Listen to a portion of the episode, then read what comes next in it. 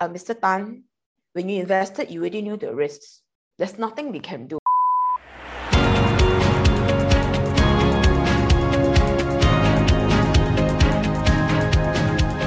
What's up, Aventus Dom? You are listening to the third episode of Aventus No Season 2. I'm your host, Mara Idris, and for those of you trying to find your way around the corporate ocean or trying to hashtag up your game with a career, this is where you should be. For today's episode, we will be discussing that difficult customer.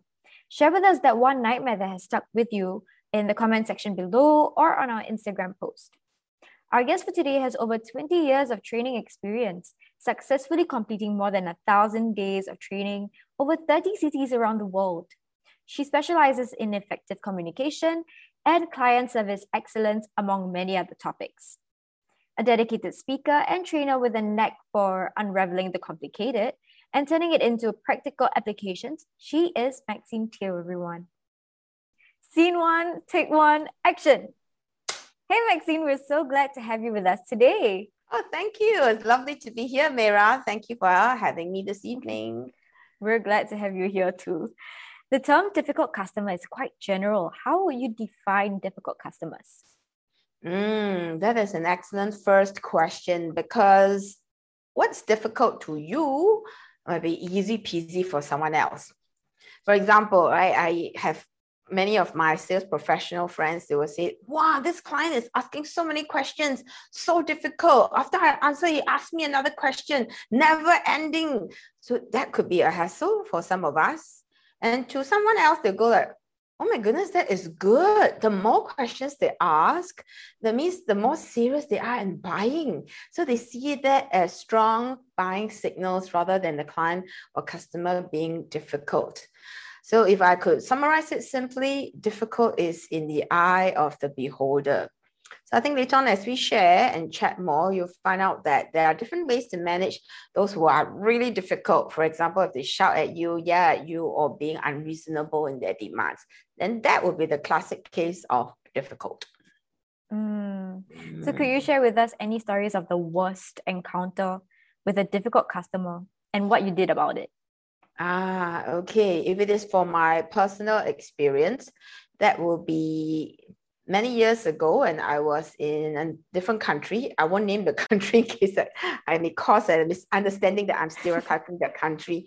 But in that country, the agreement for the training program is for a class size of 30 people.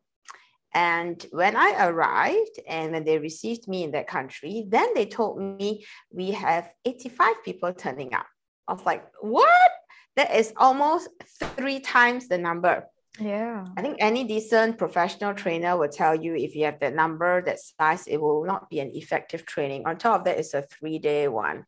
So I was, at that time, that was about 10 years ago, I was in a state of uh, shock. I was thinking, how am I going to manage that? One of me. On top of that, the aircon broke down in that country and it was 45 degrees in the country, hotter mm-hmm. than Dubai. So it was really hot. And the customer, the client in this case, was also being difficult by saying, uh, just keep keep going. You know, it's the conditions were not even appropriate. Everyone were perspiring, they were yeah. frustrated, they were hot, but they kept pushing me to go on. So at that time, I was thinking we should have postponed the training or call it off or until we fix the aircon or something. But no. As to how I handled that situation, because the client wasn't going to budge, right? They brought their 50 over bank, uh, 80 over bankers from different parts of the world to come together for that training. So I had to think of my situation. You know, for customers who are difficult, in this case, it's like straightforward difficult. Yeah. If you cannot give them exactly what they want, you have to give them alternatives. Right? If you don't give them options or alternatives, they will give you their options and their alternatives. So at the time, I was like, no way I'm going to survive this for three days in that hot environment with such a huge group. And during the first break, the, the tea break, we went to the canteen within the academy. And I noticed in the canteen itself, there was full air conditioning and the tables were all big round tables for people to sit and eat. Whereas in the theater, which housed almost 90 of them. It was in a theater style. It was like a web, a seminar. It wasn't even a training. So I realized, what if I can propose to change the training location to the kitchen? it's the kitchen. Yes. Firstly, there's aircon. All of us can breathe and be comfortable. Secondly, it's in round tables. They can have better discussions and inter- interactions. So that experience itself, when I proposed to the client, before I would propose, I spoke with one of them and they laughed at me and said, what, training in the kitchen? Not like your response just now. Yeah. and I told them, I gave them the options. Either we carry on for three days, people will fall asleep, people will faint from heat, and I will not be able to function to my best or we shift everyone to the kitchen, sit at the tables, and we will have full air conditioning. It's a little bit of hassle to move everyone there, the equipment there, but the end result would be much, much better. Mm-hmm. So the mm-hmm. client thought about it. It's like, yeah, we've never done this before, but let's do it. So the moral of this story is sometimes clients may seem unreasonable, but it's not that they're being difficult or just mean. They perhaps they did not or could not think of any other options. So they just impose or force you to do something that they think is the only outcome or only option.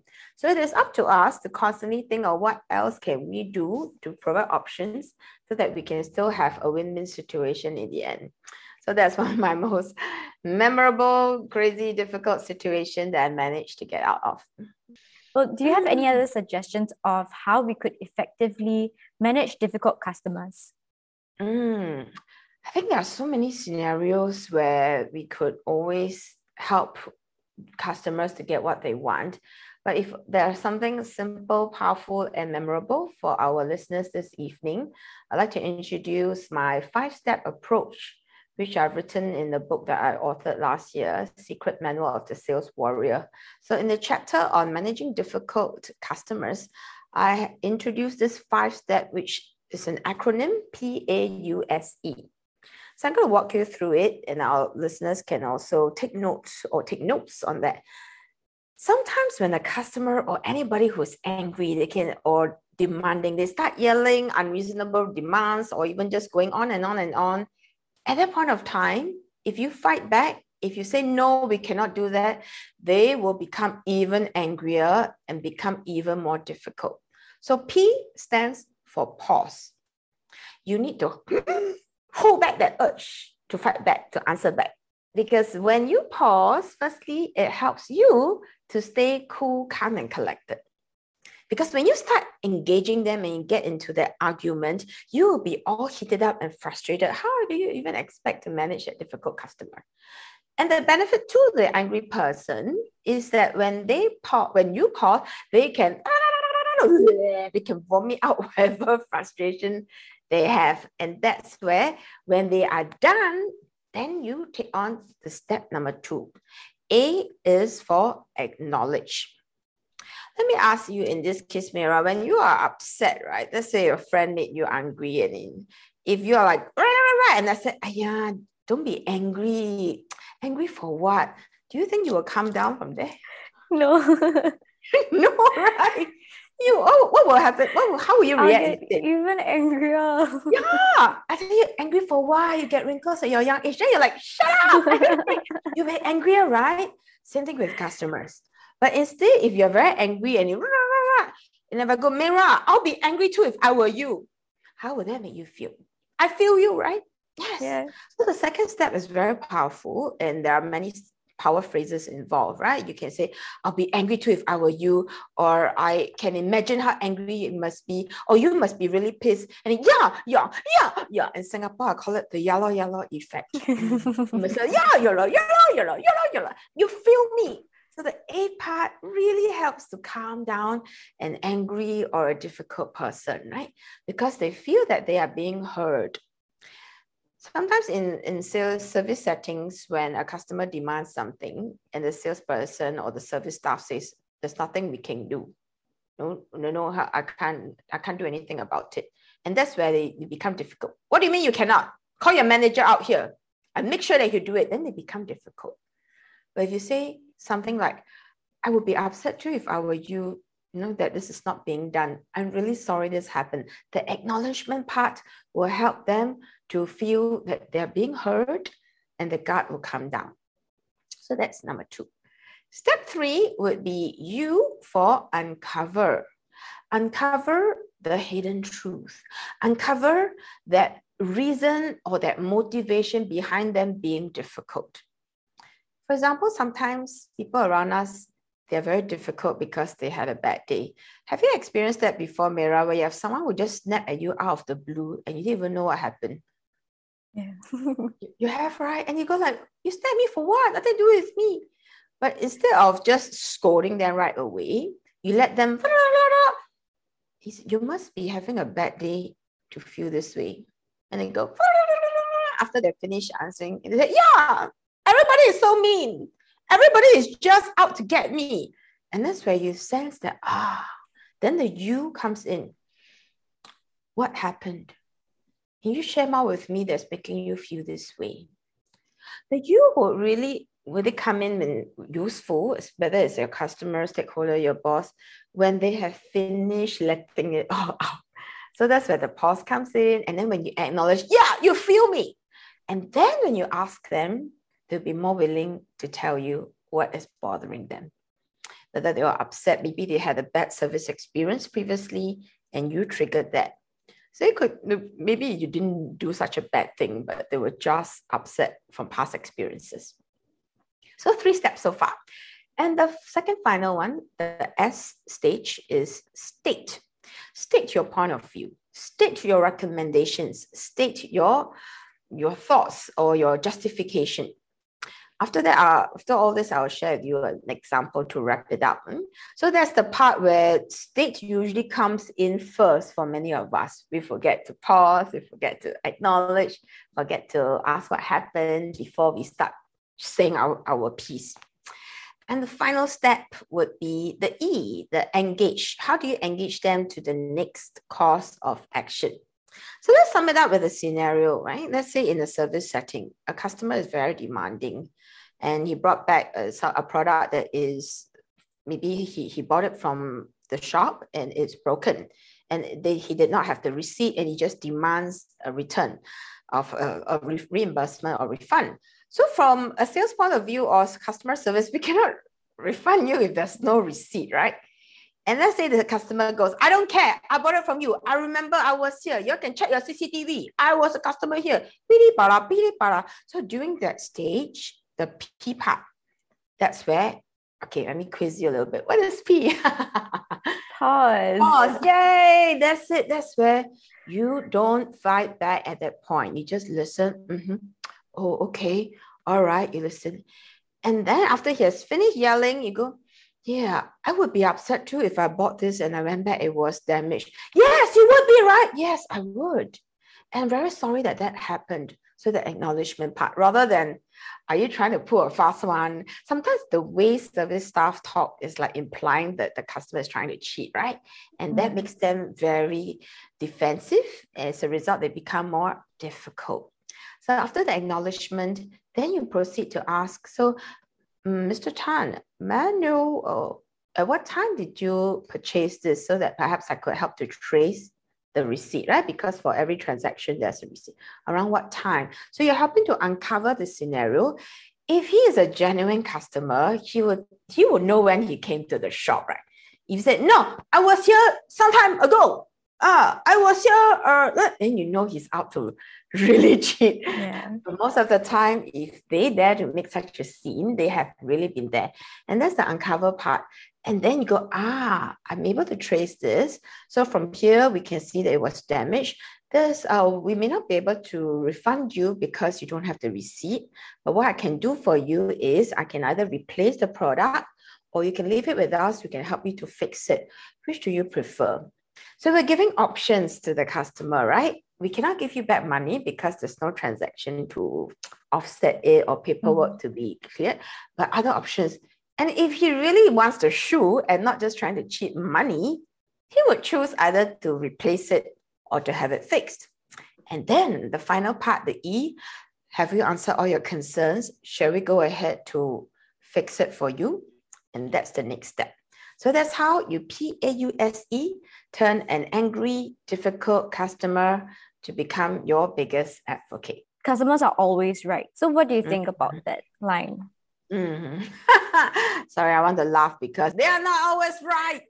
when we are a customer, we like to say we are always right.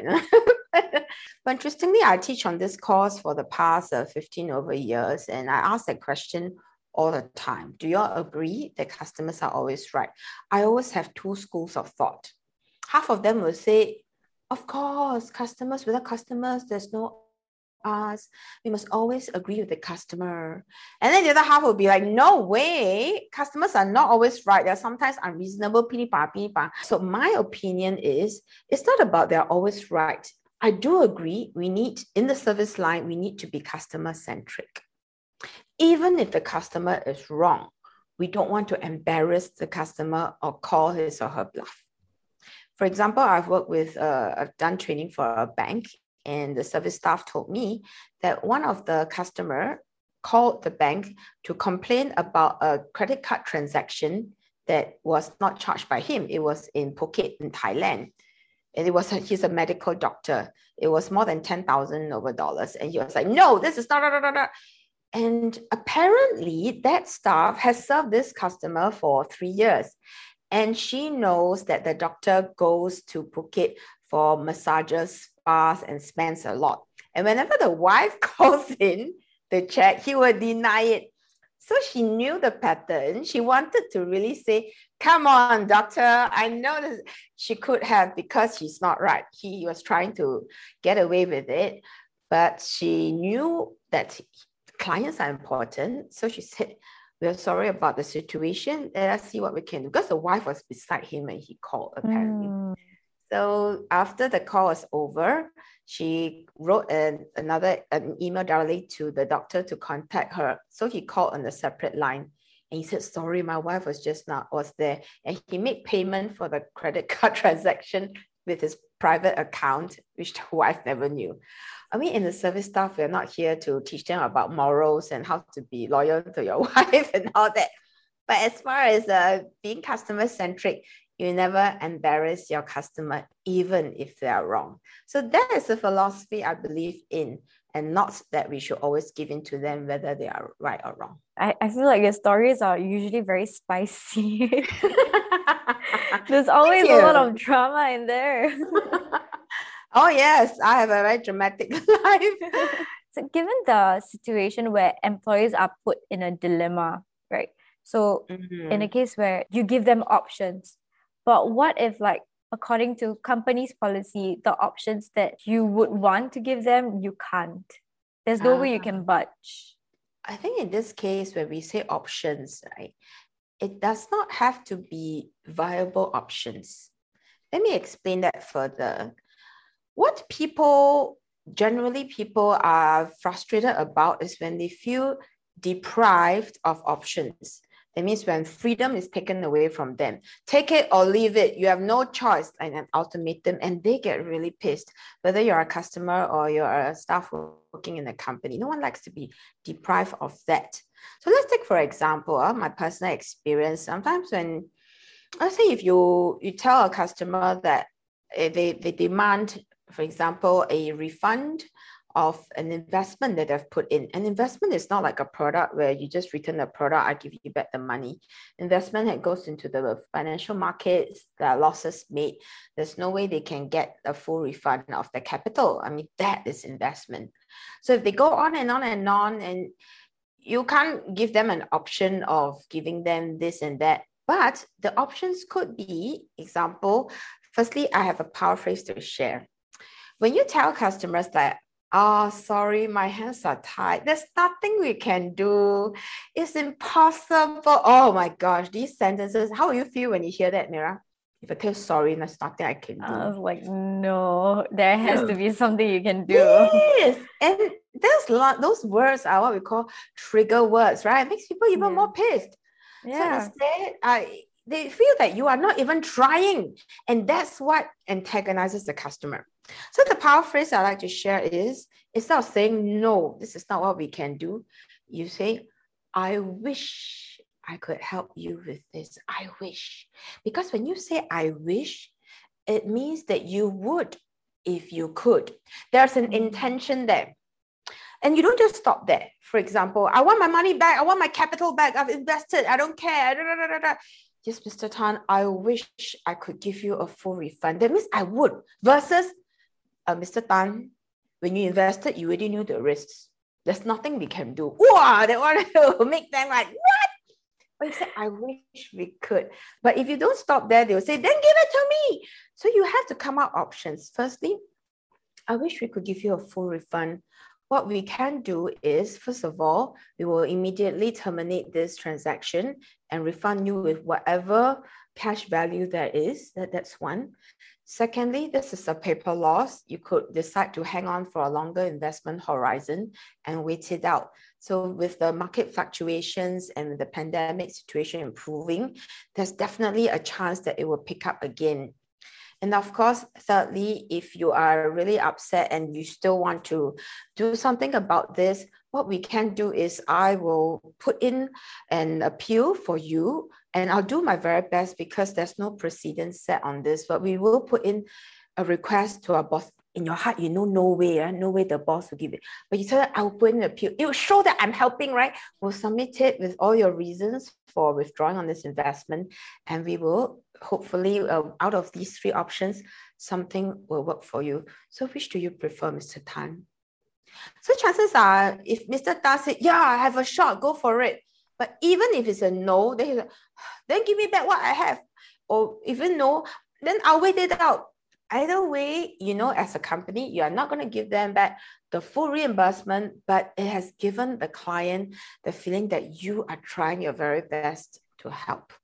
So that's one example where you use the power phrase, I wish I could, and you create three. And somehow, sometimes maybe in the end, all three not suitable, but you still feels happier than if you said, there's nothing I can do. Yeah, mm. so that's the suggestion. So, okay, so after all these steps that are being carried out, how do you maintain a you know a much healthier relationship after all this like apocalypse you know you fight fight fight and then like okay there's some like a bit of service recovery after that right? Mm. oh yes that's again depending on the different situations. So having worked with uh, multiple organizations around the world i've seen different types of service recovery let's say for an example where you offer all three options and they're not the most ideal for the customer and he or she just accepts either of the options but still not really happy we need to sweeten the deal. And of course i cannot specify what can you do but i can share best practices. For example in the world of finance and banking some of the sweeteners they do would be in your next investment there'll be a discount off or certain management fees or investment fees will be waived or you do not need to maintain a certain balance. These are what we call tradables and options. It does not affect the bank at all, but it makes the client feel that he's something to earn because bank, banks don't make money out of all the, they do, uh, but it's not the main source of income, you know, for management fee and all that. So let's say for a retail shop, whether it's a clothes or shoes, right? I cannot give you a full refund because your shoe is broken. But again, sweeteners, it could be we'll have a voucher for you to offset your next purchase. Or it could be a birthday discount and you come back and then you can buy one, get one free. So something like that. So the options are limitless. But you're absolutely right, Mayra. If the client is not really happy, you definitely would want to sweeten the deal and you don't have to invest or spend more money from there. Look at what your offerings have, create those different variables. Like for myself, when I do training, and sometimes I, I, I think once I, I had a client who bought my book from Philippines, eh, and I had many orders that for that webinar, and I mailed them all out. And there was one very big fan who kept texting me every other day, Maxine, I can't wait to receive the book after one whole month, he texted me. He said, I still didn't receive my book. So I traced, oh my goodness, out of the 100 over orders, I actually missed his out. I realized, like, how did I do that? I think I was a bit overwhelmed with the orders. So in, instead of sorry, sorry, sorry, I'm going to mail you uh, the book right now, it's not good enough, right? He was waiting for the entire month. So for me, what I did was I emailed him the link to my Kindle Kindle version of Kindle version of my book.